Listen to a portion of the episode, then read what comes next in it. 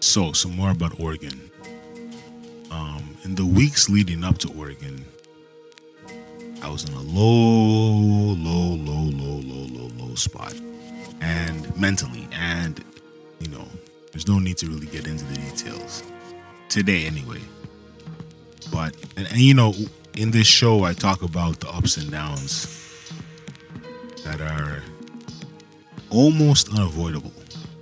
Now, one could say that antidepressants help to that. I, in my experience, it um, it's not entirely true. But in any case, there was a very low period leading up to this trip, and so I'm saying to myself, I'm not even thinking about the trip, even though it's for someone who passed. This is how, you know, they just they say depression is the opposite of narcissism. So you're thinking about yourself a lot. You're thinking about your life. You're thinking about all of the things that gone wrong. And I think what kickstarted this is the two deaths. The two deaths happened in a week, and made me, re- you know, go into a lower spot. So I go to Oregon, land, get picked up, get taken to the smaller town of Eugene, where this person spent a lot of their life. And I meet the family. The family's very hospitable towards me. Um, on that day, I'll admit, had a few glasses of champagne. Figure I'm out of town, and this is supposed to be a celebration of life. Let me, let me not get too rigid here. So we had a couple glasses of champagne. It was all good. Didn't think about it again. And that's another topic. Moving from alcoholism to abstinence to moderation. Gotta watch it though. Gotta be moderate all times. So anyway, the welcoming from the family, the family who wanted me there. You know, they were like, "You were very important to this person who passed, this elderly person who passed, and we believe you should come out." So they fly me out, and as the tributes going on, and I'm looking at everybody doing their tributes and their speeches, and knowing and remembering this person who passed and how full of life they were, full of adventure. Turns out, I didn't even realize this, but I guess because I'm older, I appreciate it more. They themselves were a counselor, social worker. Um, some of the other people in the family have similar jobs. And it totally removed me from the inward thinking.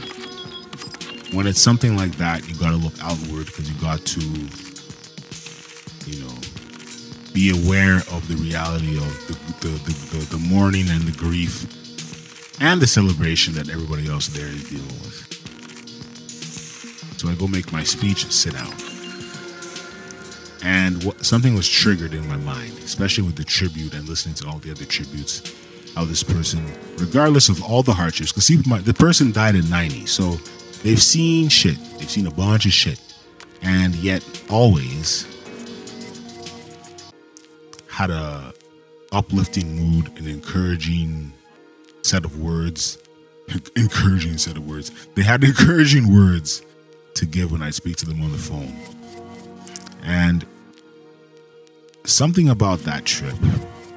And then I met others, others who are business owners in the same family, others who have their money right, others who have property, others who are, you know, just doing their thing.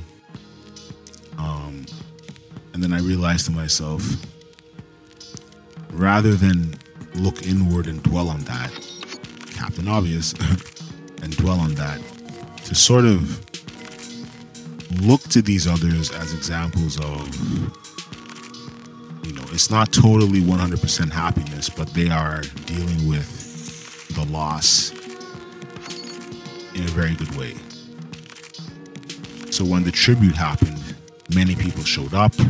Not everybody spoke, but many people showed up. The, the people that were kind of you could categorize as as important to this person. All of their friends are very important to them, but as far as me going there, I realized that all right, the best way to honor this person is to just continue with the path that I'm on, career wise, and to continue to be a shining light to people.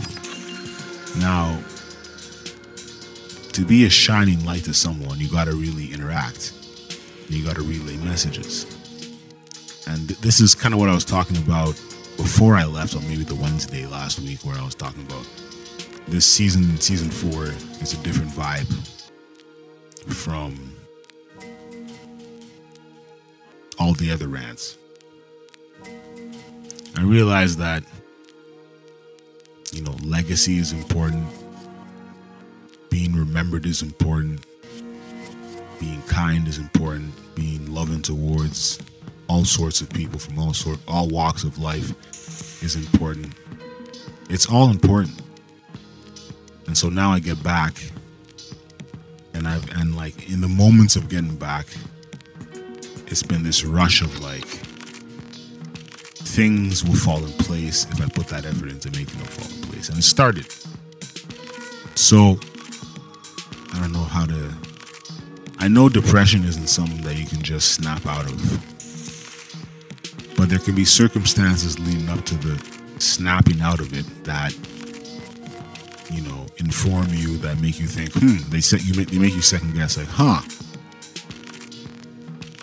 Complaining gets nowhere ruminating overthinking replaying scenarios in your head. It means nothing now. The, the, the now is what matters. The now is the most important you know element of existence and so as I sit there and as I get up and speak, I sit down. Then we go to dinner. Um, some restaurant in Portland. Or was it Eugene? Anyway, it was in Eugene.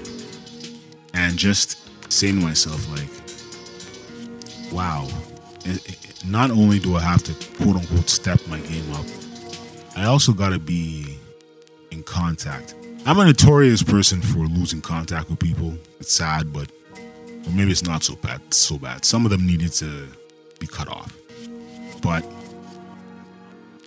we are in a world filled with others. The fact that, for, example, the fact that many of these people knew this lady for 30, 40, 50 years, 20 years, even the one even the one year for which she was in the hospice, two. So I'm running out of time here, but it's important that we reach out to people, even if it's not for help. We should reach out to people sometimes to vent, sometimes to just question them about their own lives and how they deal with things. And, you know, I'm, I'm, I'm, I'm regaining a quote unquote joie de vie. You know what I mean?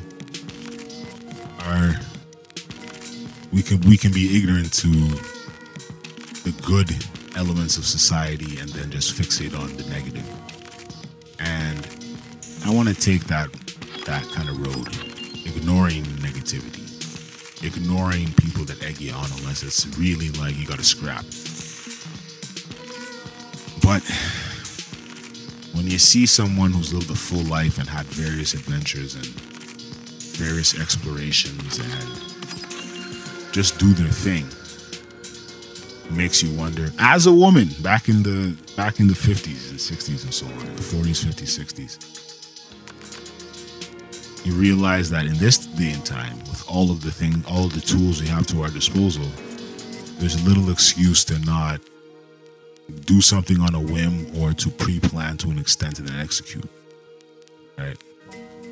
So i'm gonna end this off here. Thanks for listening. Peace